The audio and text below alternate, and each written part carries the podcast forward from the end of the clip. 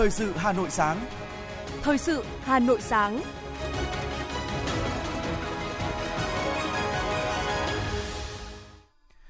Bảo Nhật và Tuấn Anh xin được đồng hành cùng quý vị khán giả trong 30 phút của chương trình Thời sự sáng ngày hôm nay, thứ năm ngày 28 tháng 7 năm 2022. Chương trình có những nội dung chính sau đây. Thủ tướng Chính phủ Phạm Minh Chính yêu cầu đẩy nhanh tiến độ giải ngân hỗ trợ tiền thuê nhà cho người lao động. Hội đồng Nhân dân huyện Mỹ Đức khóa 20, nhiệm kỳ 2021-2026, tổ chức họp kỳ thứ 7 để xem xét, quyết định những nội dung quan trọng thuộc thẩm quyền. Quyết tâm không để các loại dịch bùng phát trên địa bàn thành phố. Hà Nội không xảy ra tai nạn giao thông liên quan đến bia rượu trong tháng cao điểm. Phần tin thế giới có những tin chính. Tổng thống Mỹ Joe Biden và Chủ tịch Trung Quốc Tập Cận Bình sẽ tiến hành đàm, điện đàm vào ngày hôm nay 28 tháng 7. Đức ngừng cấp visa và hộ chiếu phổ thông Việt Nam theo mẫu mới. Trận động đất tại Philippines được cho là mạnh nhất trong những năm gần đây. Sau đây là nội dung chi tiết. Thưa quý vị và các bạn, Thủ tướng Chính phủ Phạm Minh Chính tiếp tục có chỉ đạo yêu cầu các địa phương khẩn trương tổ chức thực hiện ngay việc giải ngân hỗ trợ tiền thuê nhà cho người lao động. Cụ thể, để tiếp tục triển khai có hiệu quả việc thực hiện chính sách hỗ trợ tiền thuê nhà cho người lao động, Thủ tướng Chính phủ Phạm Minh Chính yêu cầu Chủ tịch Ủy ban nhân dân các tỉnh thành phố trực thuộc trung ương khẩn trương chỉ đạo tổ chức thực hiện ngay việc giải ngân hỗ trợ tiền thuê nhà cho người lao động theo đúng quy định tại quyết định số 08/2022 và quyết định số 791 của Thủ tướng Chính phủ, không được để chậm trễ, bảo đảm hỗ trợ đúng tiến độ yêu cầu đề ra, đúng đối tượng, công khai, minh bạch, không để lợi dụng trục lợi chính sách, chịu trách nhiệm toàn diện trước Thủ tướng Chính phủ về việc này. Thủ tướng giao Bộ Lao động Thương binh và Xã hội chủ trì phối hợp với Bộ Tài chính và các cơ quan liên quan tăng cường hướng dẫn đôn đốc các địa phương khẩn trương kiểm tra, xác định nguyên nhân chậm triển khai và có giải pháp đẩy nhanh việc hỗ trợ tiền thuê nhà cho người lao động theo đúng chỉ đạo của Thủ tướng Chính phủ tại văn bản số 4379 ngày 13 tháng 7 năm 2022. Đồng thời, Bộ Lao động Thương binh và Xã hội phối hợp với Bộ Tài chính xem xét, xử lý kịp thời các khó khăn, vướng mắc phát sinh theo quy định và thẩm quyền, chức năng, nhiệm vụ được giao của các bộ. Trường hợp vượt thẩm quyền, báo cáo đề xuất chính phủ, Thủ tướng Chính phủ để xem xét và quyết định. Hôm qua, Hội đồng Nhân dân huyện Mỹ Đức khóa 20, nhiệm kỳ 2021-2026 đã tổ chức kỳ họp thứ 7 để xem xét quyết định những nội dung quan trọng thuộc thẩm quyền. Phó Chủ tịch Hội đồng Nhân dân thành phố Hà Nội Phạm Quý Tiên tham dự. Tại kỳ họp, Hội đồng Nhân dân huyện Mỹ Đức đã miễn nhiệm Chủ tịch Hội đồng Nhân dân huyện Mỹ Đức khóa 20 đối với ông Nguyễn Ngọc Việt do được Ban Thường vụ Thành ủy phân công điều động giữ chức vụ tránh văn phòng đoàn đại biểu Quốc hội và Hội đồng Nhân dân thành phố, bầu ông Lê Chí Hòa, Ủy viên Ban Thường vụ huyện ủy, chủ nhiệm Ủy ban Kiểm tra huyện ủy, giữ chức vụ Chủ tịch Hội đồng Nhân dân huyện Mỹ Đức khóa 20, nhiệm kỳ 2021-2026, bầu bà Nguyễn Thị Thanh Hòa, Chủ tịch Hội Nông dân xã Phúc Lâm, giữ chức Phó trưởng Ban Pháp chế Hội đồng Nhân dân huyện. Cũng tại kỳ họp, đại diện Tổ đại biểu Hội đồng Nhân dân thành phố, đơn vị bầu cử số 16 đã thông báo kết quả kỳ họp thứ 7 Hội đồng Nhân dân thành phố khóa 16. Theo đó, tại kỳ họp này, Hội đồng Nhân dân thành phố đã xem xét 16 báo cáo và biểu quyết thông qua 15 nghị quyết về cơ chế chính sách các vấn đề dân sinh, thúc đẩy phát triển kinh tế xã hội, đảm bảo an ninh quốc phòng của thành phố. Cũng tại kỳ họp, Hội đồng Nhân dân thành phố thực hiện tái chất vấn về việc thúc đẩy thực hiện các dự án đầu tư trên địa bàn thành phố và chất vấn về công tác quản lý, khai thác sử dụng quỹ nhà đất thuộc quản lý nhà nước trên địa bàn thành phố. Liên đoàn Lao động thành phố Hà Nội cho biết nhân kỷ niệm 75 năm Ngày Thương binh Liệt sĩ, Liên đoàn đã quyết định tặng quà gia đình đoàn viên công đoàn, người lao động có thân nhân là liệt sĩ, bà mẹ Việt Nam anh hùng. Theo đó, Liên đoàn Lao động thành phố quyết định tặng 914 xuất quà cho gia đình đoàn viên công đoàn, người lao động có thân nhân là anh hùng lực lượng vũ trang nhân dân, liệt sĩ, bà mẹ Việt Nam anh hùng. Mỗi xuất quà là 1 triệu đồng tiền mặt. Số tiền được trích từ kinh phí hoạt động công đoàn năm 2022. Trong hai ngày 26 và 27 tháng 7, lãnh đạo công đoàn cấp trên trực tiếp cơ sở tổ chức gặp mặt trao quà tặng kịp thời tới đoàn viên, người lao động có thân nhân là anh hùng lực lượng vũ trang nhân dân, liệt sĩ, bà mẹ Việt Nam anh hùng. Dịp này, lãnh đạo Liên đoàn Lao động thành phố Hà Nội cũng tổ chức thăm hỏi, trao 58 xuất quà, mỗi suất trị giá 1 triệu đồng và một thùng quà cho các thương bệnh binh của Trung tâm Thương binh Duy Tiên, tỉnh Hà Nam. Trao hỗ trợ 44 cháu dưới 18 tuổi là con đoàn viên, người lao động có bố, mẹ là thương binh liệt sĩ 1 triệu đồng trên một cháu. Tin từ Bộ Y tế công bố chiều qua cho biết, trong 24 giờ qua, nước ta ghi nhận 1.765 ca mắc COVID-19, tăng 305 ca so với ngày trước đó. Trong đó có 1.761 ca trong nước và 4 ca nhập cảnh. Như vậy, kể từ đầu dịch đến nay, Việt Nam có trên 10 triệu 772 ngàn trường hợp nhiễm, đứng thứ 12 trên 227 quốc gia và vùng lãnh thổ. Trong khi với tỷ lệ số ca nhiễm trên 1 triệu dân, Việt Nam đứng thứ 112 trên 227 quốc gia và vùng lãnh thổ. Ngoài ra, trong ngày hôm qua, Sở Y tế tỉnh Quảng Trị đã đăng ký bổ sung 911 ca trên hệ thống quản lý quốc gia ca bệnh COVID-19 sau khi giả soát bổ sung thêm thông tin.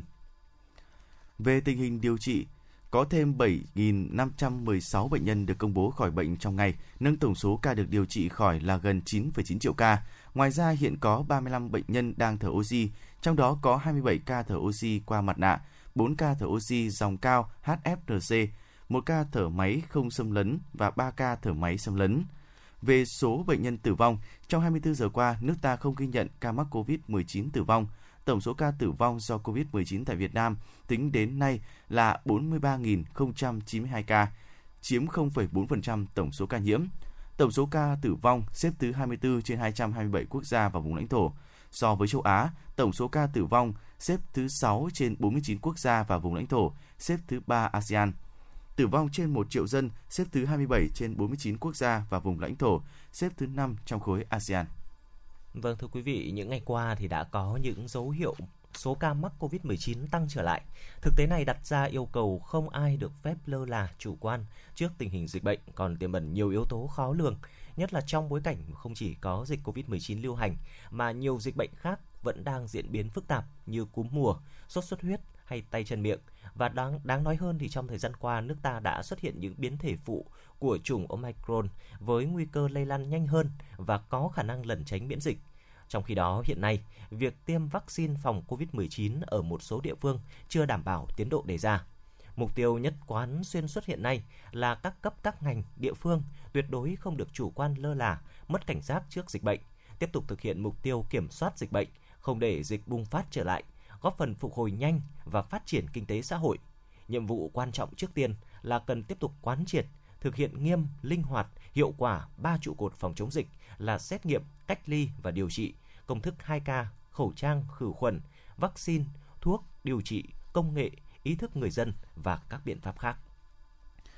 Cùng với đó, ngành y tế cùng các địa phương tiếp tục bám sát tình hình dịch bệnh trên thế giới, nhất là sự xuất hiện của các biến chủng mới để chủ động có giải pháp ứng phó, không để bất ngờ bị động. Trong đó, kết hợp với nhiệm vụ ngăn chặn dịch COVID-19, cần tập trung phòng chống dịch sốt xuất huyết, cúm mùa, tay chân miệng và các dịch bệnh truyền nhiễm lưu hành khác. Đặc biệt cần tiếp tục tăng cường năng lực của hệ thống y tế, nhất là y tế dự phòng, y tế cơ sở, quan tâm đến đội ngũ cán bộ y tế, đảm bảo đủ nhân lực phòng chống dịch bệnh trong mọi tình huống. Mỗi người dân cũng cần nâng cao ý thức trách nhiệm cùng cộng đồng thực hiện nghiêm các biện pháp phòng chống dịch bệnh, đặc biệt là những đối tượng ưu tiên nguy cơ cao cần khẩn trương hoàn thành tiêm vaccine mũi tăng cường để bảo đảm sức khỏe cho bản thân và tạo miễn dịch cộng đồng một cách bền vững, luôn chủ động sẵn sàng đáp ứng với các tình huống dịch có thể xảy ra là giải pháp hữu hiệu, quyết tâm không để dịch bệnh bùng phát. Thưa quý vị và các bạn, theo Bộ Y tế, hội chứng viêm đa hệ thống MIS-C là một trong những vấn đề lo ngại với trẻ em sau mắc COVID-19 do diễn biến bệnh rất nặng, thường tổn thương từ hai cơ quan trở lên. Một nghiên cứu cho thấy cứ một triệu trẻ mắc COVID-19 thì có 45 trẻ mắc MIS-C. Tuy nhiên, nếu trẻ được tiêm phòng vaccine COVID-19 thì tỷ lệ này giảm 15 lần. Chỉ trong 6 tháng đầu năm nay, Bệnh viện Nhi Trung ương đã tiếp nhận gần 800 lượt bệnh nhân mắc các bệnh lý có liên quan tới hậu COVID-19. Trong đó có khoảng 370 bệnh nhân mắc hội chứng MIS-C với các triệu chứng lâm sàng hay gặp như sốt, ban ngoài da, đỏ mắt. 70% trong số này cần nhập khoa hồi sức tích cực với các biến chứng như sốc, suy đa phủ tạng, tổn thương não. 4 bệnh nhân phải dùng đến các phương pháp tim phổi nhân tạo, trong đó có một trẻ tử vong. Tiến sĩ Phan Hữu Phúc, Phó Giám đốc Trung tâm Hồi sức tích cực COVID-19 trẻ em, Bệnh viện Nhi Trung ương cho biết ở phía Bắc mà đặc biệt là bệnh viện Nhi Trung ương của chúng tôi thì thì trong khoảng à, một vài tuần đây thì chúng tôi nhận thấy là cái số ca mà phải nhập vì Mixi tăng lên rất là nhiều. À, không phải chỉ tới bệnh viện Nhi Trung ương và một số các bệnh viện tỉnh à, bệnh viện Nhi và sản Nhi ở phía Bắc thì các đồng nghiệp của chúng ta cũng thấy nhiều bệnh nhân lên. Thì nó có thể gặp ở mọi lứa tuổi từ mà dưới một tuổi cho đến cái 21 tuổi. Nhưng mà cái lứa tuổi mà chủ yếu mà hay gặp trên y văn cũng như là trên thực tế của chúng tôi và cho đến nay chúng tôi cũng gặp. À, có tới trên trên khoảng trên dưới 100 bệnh nhân à, trong vòng vài tuần vừa qua. Thì à, thì cái tuổi chúng tôi cũng thấy hay gặp nhất là cái lứa tuổi khoảng 8 đến 12 tuổi. À, cái tỷ lệ mà bệnh nặng và tử vong thì nó chỉ khoảng 2 đến 1 đến 2 phần trăm. Cái tỷ lệ tử vong nó dao động như thế tùy từng nghiên cứu. Và chắc chắn là gì? Nó sẽ cao hơn so với cái tỷ lệ tử vong của bệnh covid 19 à, nói chung là nó dao động khoảng dưới dưới một phần trăm. Trẻ mắc hội chứng Missy thường có các biểu hiện như sốt cao liên tục, mắt đỏ, môi đỏ, phát ban da, sưng đau hạch cổ và các triệu chứng tiêu hóa như nôn, đau bụng, tiêu chảy. Các biến chứng nặng của Missy ở trẻ em thường liên quan đến hệ tim mạch, bao gồm viêm động mạch vành và giảm chức năng co bóp của cơ tim. Riêng biến chứng viêm mạch vành nếu không được điều trị kịp thời có thể để lại di chứng lâu dài trên hệ tim mạch như giãn động mạch vành, thiếu máu cơ tim. Điều đáng nói có đến 63,3% số bệnh nhi trong độ tuổi từ 5 đến 12 tuổi, 97% số trẻ mắc đều chưa được tiêm vaccine. Phó giáo sư tiến sĩ Tạ Anh Tuấn, trưởng khoa hồi sức tích cực Bệnh viện Nhi Trung ương cho biết. Bên cạnh đó cũng có những cái ca hết sức đặc biệt, đó là nó gây thuyên tắc phổi do đông máu và sau khi được làm ECMO ổn định tình trạng thì đã mổ và lấy các, các cái cục máu đông ở trong phổi của bệnh nhân và bệnh nhân cuối cùng cũng được à, cứu sống. Cũng có các cái biểu hiện khác của bệnh nhân hậu Covid nhưng rất là ít, cũng chỉ có vài à, khoảng một à, quanh quanh cái chục ca, hai chục ca thôi là có các cái biểu hiện của à, viêm cơ tim. Trẻ nghi mắc hội chứng Missy cần được theo dõi và điều trị tại các bệnh viện chuyên khoa nhi. Một số trường hợp nguy kịch cần được hỗ trợ hô hấp tuần hoàn tại khoa hồi sức tăng cường. Bên cạnh đó, các trẻ sau khi bị Missy đã điều trị ổn định được xuất viện vẫn cần phải được theo dõi và tái khám định kỳ mỗi tháng ít nhất từ 3 đến 6 tháng, sau đó hoặc là tái khám ngay sau khi có các biểu hiện nặng khác để theo dõi các biến chứng có thể xảy ra trên hệ tim mạch. Ông Vương Ánh Dương, Phó Cục trưởng Cục Quản lý Khám chữa bệnh Bộ Y tế cho rằng so với lại số, nếu như chúng ta tiêm đầy đủ thì chỉ có 1 đến 2 trẻ bị tiêm và từ đó thì chúng tôi cũng đưa ra khuyến cáo rằng chúng ta cần phải tiêm đầy đủ vaccine COVID-19 cho trẻ từ 5 cho đến dưới 12 tuổi để phòng ngừa mắc COVID-19 cũng như là phòng ngừa những hệ quả đáng tiếc xảy ra sau khi bị COVID-19. Hậu COVID-19 không chỉ diễn ra ở người lớn mà còn cả ở trẻ nhỏ bố mẹ cần theo dõi các biểu hiện như sốt cao, mắt đỏ, phát ban, nôn, đau bụng, bởi đây là những dấu hiệu của hội chứng Missy ở trẻ có tiền sử mắc COVID-19 trước đó. Missy có thể gây biến chứng về đường hô hấp, tim mạch, thậm chí là tử vong. Hiện nay, cách tốt nhất để ngăn ngừa hội chứng hậu COVID-19 ở trẻ đó là tiêm vaccine COVID-19 cho trẻ theo khuyến cáo. Nếu trẻ được tiêm chủng các biến chứng của bệnh sẽ giảm đi, đặc biệt là các biến chứng của Missy hạn chế cho trẻ đến những nơi đông người, đeo khẩu trang cho trẻ ở những nơi công cộng và xung quanh những người mà trẻ sống cùng, thường xuyên rửa tay bằng xà phòng hoặc nước rửa tay. Cha mẹ nên khuyến khích trẻ vận động, chơi thể thao, nghỉ ngơi hợp lý, bổ sung dinh dưỡng hợp lý cho trẻ. Các chuyên gia nhận định, đến nay những ảnh hưởng hậu COVID-19 vẫn chưa được phát hiện ở cả trẻ em và người lớn. Vì vậy mà việc theo dõi các triệu chứng sau mắc COVID-19 là điều cần thiết và quan trọng hơn là cần tiêm vaccine phòng COVID-19 đầy đủ.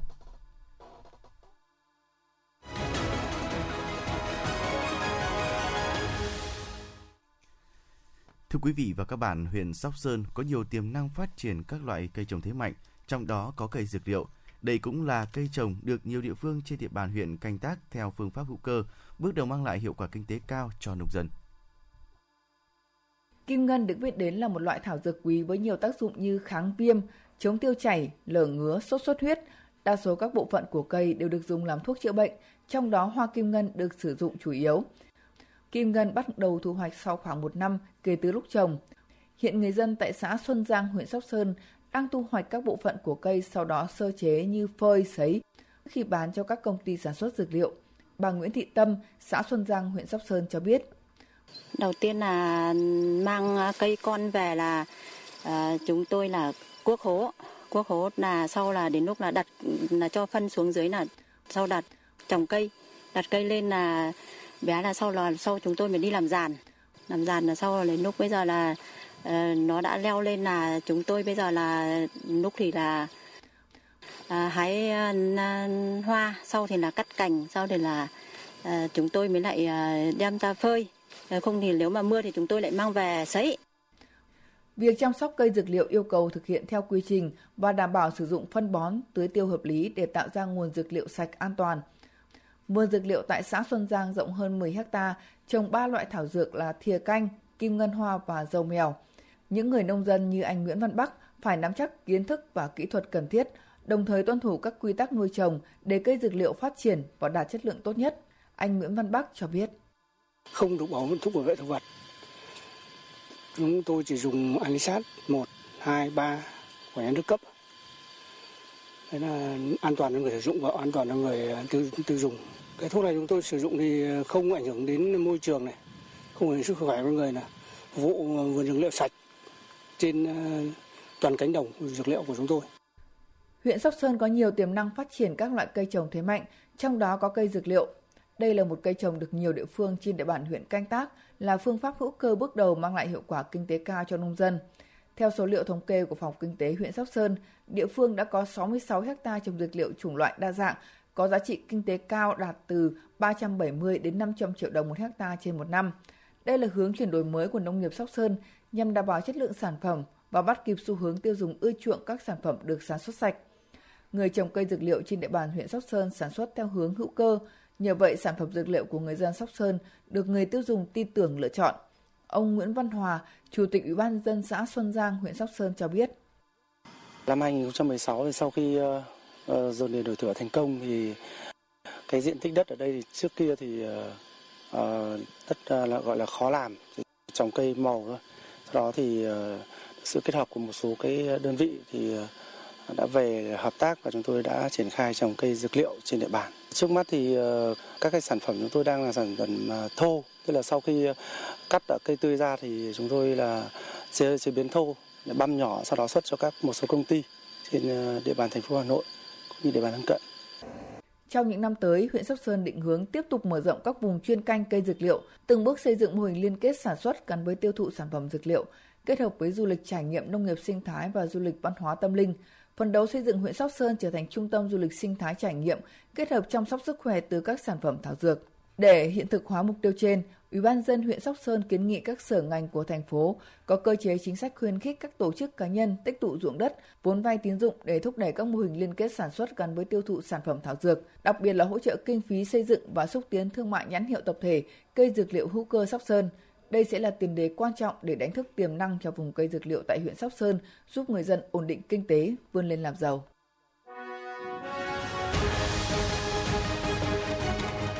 Thời sự Hà Nội, nhanh,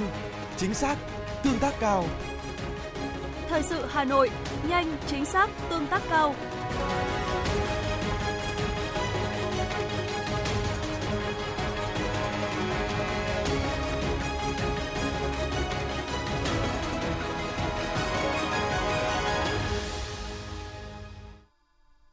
Thưa quý vị và các bạn, được xếp hạng là di tích lịch sử cấp thành phố từ năm 2016, Đình Cổ Vũ là công trình văn hóa có niên đại xây dựng từ đời Lê, gắn với địa danh trước đây là phường Cổ Vũ, huyện Thọ Sương, tỉnh Hà Nội, sau đổi tên thành phường Hàng Gai, quận Hoàn Kiếm, thành phố Hà Nội, được xây dựng lâu đời để phụng thờ các thần là Bạch Mã Đại Vương, Linh Lang Đại Vương, Đức Thánh Mẫu Bảo Ninh, Năm 2019, được sự quan tâm của Ủy ban Nhân dân quận Hoàn Kiếm, Đình Cổ Vũ đã được quận phê duyệt chủ trương đầu tư dự án tu bổ tôn tạo. Mỗi năm hai lần, tại Đình Cổ Vũ, chính quyền và nhân dân địa phương lại tề tựu đông đủ để tổ chức tế lễ để tưởng nhớ công đức của các vị thần vào ngày 16 tháng 4 âm lịch là ngày hóa thần Bạch Mã, ngày 12 tháng Chạp là ngày hóa của thần Linh Lang thực hiện kế hoạch tu bổ tôn tạo 579 di tích giai đoạn 2021-2025 của thành phố Hà Nội, Đình Cổ Vũ tại số 85 Hàng Gai, phường Hàng Gai, quận Hoàn Kiếm vừa hoàn thành việc tu bổ tôn tạo. Công trình sẽ góp phần bảo tồn các giá trị lịch sử văn hóa của thủ đô, đồng thời giáo dục và phát huy truyền thống yêu nước trong nhân dân. Ngày 27 tháng 7, Công an thành phố Hà Nội tổ chức sơ kết một tháng triển khai thực hiện kế hoạch cao điểm kiểm tra, xử lý các hành vi vi phạm về trật tự an toàn giao thông do Bộ Công an phát động. Theo thống kê của Công an thành phố, sau một tháng triển khai cao điểm từ ngày 20 tháng 6 đến ngày 20 tháng 7 năm 2022, Công an thành phố Hà Nội đã xử lý 27.921 trường hợp lái xe vi phạm các quy định về trật tự an toàn giao thông, xếp thứ hai trên 63 tỉnh thành phố trên cả nước sau thành phố Hồ Chí Minh. Đáng chú ý, trong một tháng kiện triển khai cao điểm, toàn thành phố đã xảy ra 72 vụ tai nạn giao thông, làm 35 người chết, 49 người bị thương, so với cùng kỳ năm ngoái giảm 27 vụ và giảm 16 người chết, giảm 23 người bị thương. Trong số các vụ tai nạn giao thông kể trên, không có vụ nào nguyên nhân liên quan đến người điều khiển phương tiện vi phạm nồng độ cồn, tốc độ, không xảy ra tai nạn giao thông đường thủy và không có vụ nào xuất phát từ phương tiện chở quá trọng tải, quá khổ giới hạn, cơi nới thành thùng. Thiếu tướng Nguyễn Hồng Kỳ, Phó Giám đốc Công an thành phố Hà Nội cho biết, thời gian tới Công an thành phố yêu cầu Phòng Cảnh sát Giao thông đánh giá báo cáo cụ thể để khắc phục, đồng thời thành lập các tổ công tác kiểm tra, đôn đốc việc thực hiện của các đơn vị trong Công an thành phố, không để tình trạng có đơn vị còn lơ là, triển khai chưa hiệu quả. Công an thành phố Hà Nội quán triệt thực hiện thường xuyên, liên tục kế hoạch cao điểm để kiểm tra xử lý các hành vi vi phạm về trật tự an toàn giao thông. Xem đó là giải pháp để giảm thiểu tai nạn giao thông, nhất là các vụ tai nạn giao thông nghiêm trọng và đặc biệt nghiêm trọng. Từ đó giúp người dân nâng cao ý thức trách nhiệm của bản thân khi tham gia giao thông. Ngày 27 tháng 7, Vietnam Airlines đã thông tin về việc chuyến bay mang số hiệu VN7184 của hãng phải hạ cánh khẩn cấp. Cụ thể, chuyến bay VN7184 khai thác bằng máy bay Airbus A321 cất cánh từ Đà Nẵng đi Hà Nội vào lúc 10 giờ 31 phút cùng ngày. Tuy nhiên, do phát sinh cảnh báo kỹ thuật sau khi cất cánh, tổ lái đã quyết định cho máy bay quay lại sân bay Đà Nẵng để kiểm tra theo quy định. Tại đây toàn bộ hành khách đã được chuyển sang các chuyến bay khác cùng hành trình và khởi hành trước 13 giờ 30 phút cùng ngày. Được biết trên chuyến bay này có 111 hành khách được chuyển sang chuyến bay khác, còn máy bay ở lại sân bay để kiểm tra kỹ thuật. Thưa quý vị, Đài khí tượng Thủy văn khu vực Đồng bằng Bắc Bộ cho biết, ngày hôm nay 28 tháng 7, vùng áp thấp nóng phía Tây hoạt động yếu dần nên một số nơi của Hà Nội xảy ra nắng nóng. Nhiệt độ cao nhất tại khu vực trung tâm và phía Tây thành phố từ 34 đến 36 độ, khu vực phía Bắc và phía Nam từ 33 đến 35 độ. Thời gian Hà Nội có nhiệt độ cao hơn 35 độ là từ 13 đến 15 giờ đồng hồ. Còn các nơi còn lại thuộc khu vực Bắc Bộ, nắng nóng có nơi nắng nóng gai gắt với nhiệt độ cao nhất phổ biến từ 35 đến 37 độ, có nơi cao hơn 37 độ. Do ảnh hưởng của vùng hội tụ gió trên cao nên từ ngày mai 29 tháng 7 đến ngày 1 tháng 8, các tỉnh thành phố thuộc khu vực Bắc Bộ và Thanh Hóa sẽ có mưa rào và rông rải rác, có nơi mưa vừa, mưa to, thời tiết dịu mát. Tuy nhiên, mưa rông sau các đợt nắng nóng thường xuất hiện các hiện tượng thời tiết nguy hiểm như lốc, xét, mưa đá và gió giật mạnh.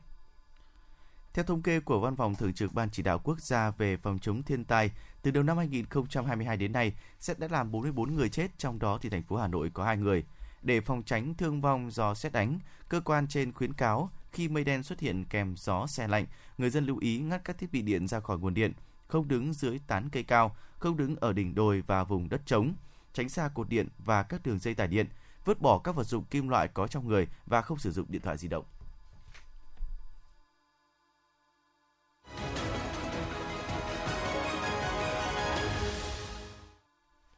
Quý vị đang nghe chương trình thời sự của Đài Phát thanh và Truyền hình Hà Nội, được phát trực tiếp trên sóng FM tần số 90 MHz. Xin được chuyển sang những thông tin quốc tế.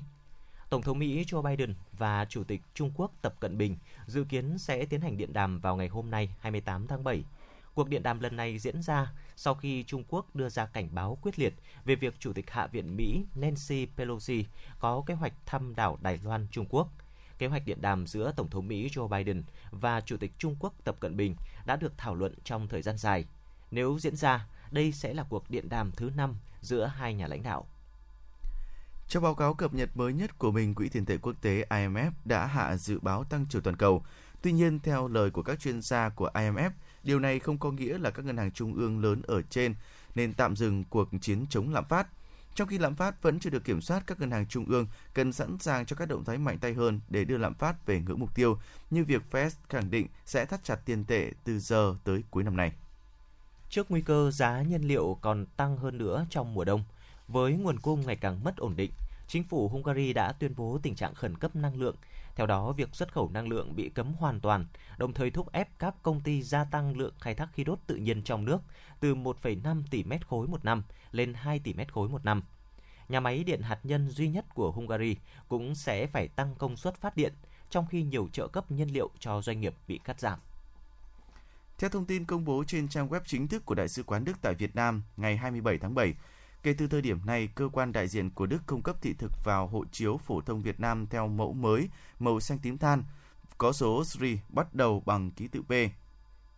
Điều này có nghĩa là công dân Việt Nam nếu sở hữu quyển sổ hộ chiếu như vậy sẽ không nộp hồ sơ xin thị thực nhập cảnh loại C hoặc D vào Đức. Tuy nhiên, cơ quan ngoại giao Đức chưa giải thích lý do dẫn tới quyết định này. Đại sứ quán Đức cũng cảnh báo nếu công dân Việt Nam đã được cấp thị thực vào quyển hộ chiếu phổ thông Việt Nam theo mẫu mới màu xanh tím than thì không nên tới Đức bởi có nguy cơ sẽ bị từ chối nhập cảnh tại biên giới. Cơ quan ngoại giao Đức cho biết theo hướng dẫn của các cơ quan chức năng nội địa Đức, quy định nêu trên được áp dụng cho đến khi có thông báo khác. Hiện thời thì hồ sơ của các công dân sử dụng mẫu hộ chiếu mới màu xanh tím than sẽ không được tiếp nhận cho tới khi có thông báo mới. Liên quan đến tình hình dịch bệnh COVID-19, Bộ Y tế Singapore cho biết, vaccine ngừa COVID-19 cho trẻ từ 6 tháng đến 4 tuổi sẽ có mặt tại nước này vào quý 4 năm nay. Quyết định này được đưa ra sau khi Singapore ghi nhận hai trường hợp trẻ em dưới 5 tuổi tử vong vì COVID-19 trong 2 tháng qua.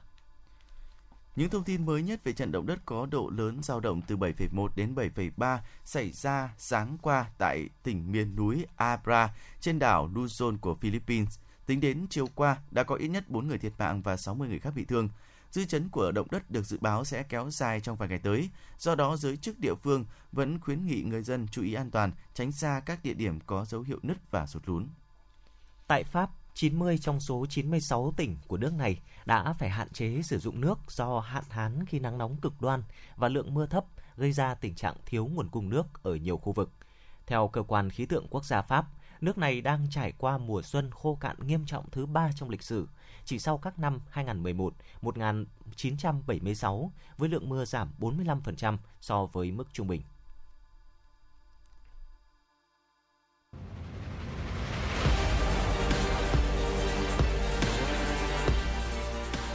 Bản tin thể thao.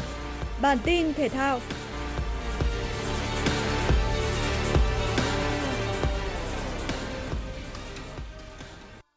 Ban tổ chức Olympic Paris 2024 đã công bố khẩu hiệu chính thức và sử dụng chung cho cả kỳ Olympic và Paralympic vào năm 2024 như một phần trong sự kiện đánh dấu 2 năm trước khi diễn ra hai sự kiện thể thao lớn của thể thao thế giới. Theo đó, khẩu hiệu Games Wide Open tạm dịch là thế vận hội rộng mở như lời hứa hẹn về một kỳ Olympic và Paralympic nhanh hơn, cao hơn, mạnh mẽ hơn, đi đôi với tinh thần hòa nhập hơn, hữu nghị hơn và đẹp tươi hơn.